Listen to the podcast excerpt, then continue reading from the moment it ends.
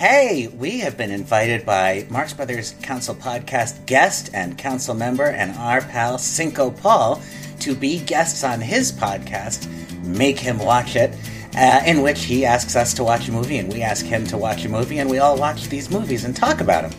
And Cinco has given us a dark comedy from the 70s that we have all somehow missed. The Hospital. Written by Paddy Chayefsky and starring George C. Scott.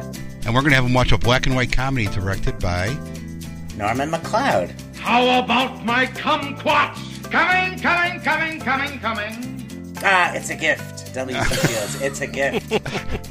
Find out how it turned out on Make them, them watch, watch it. Watch it. Make him watch it.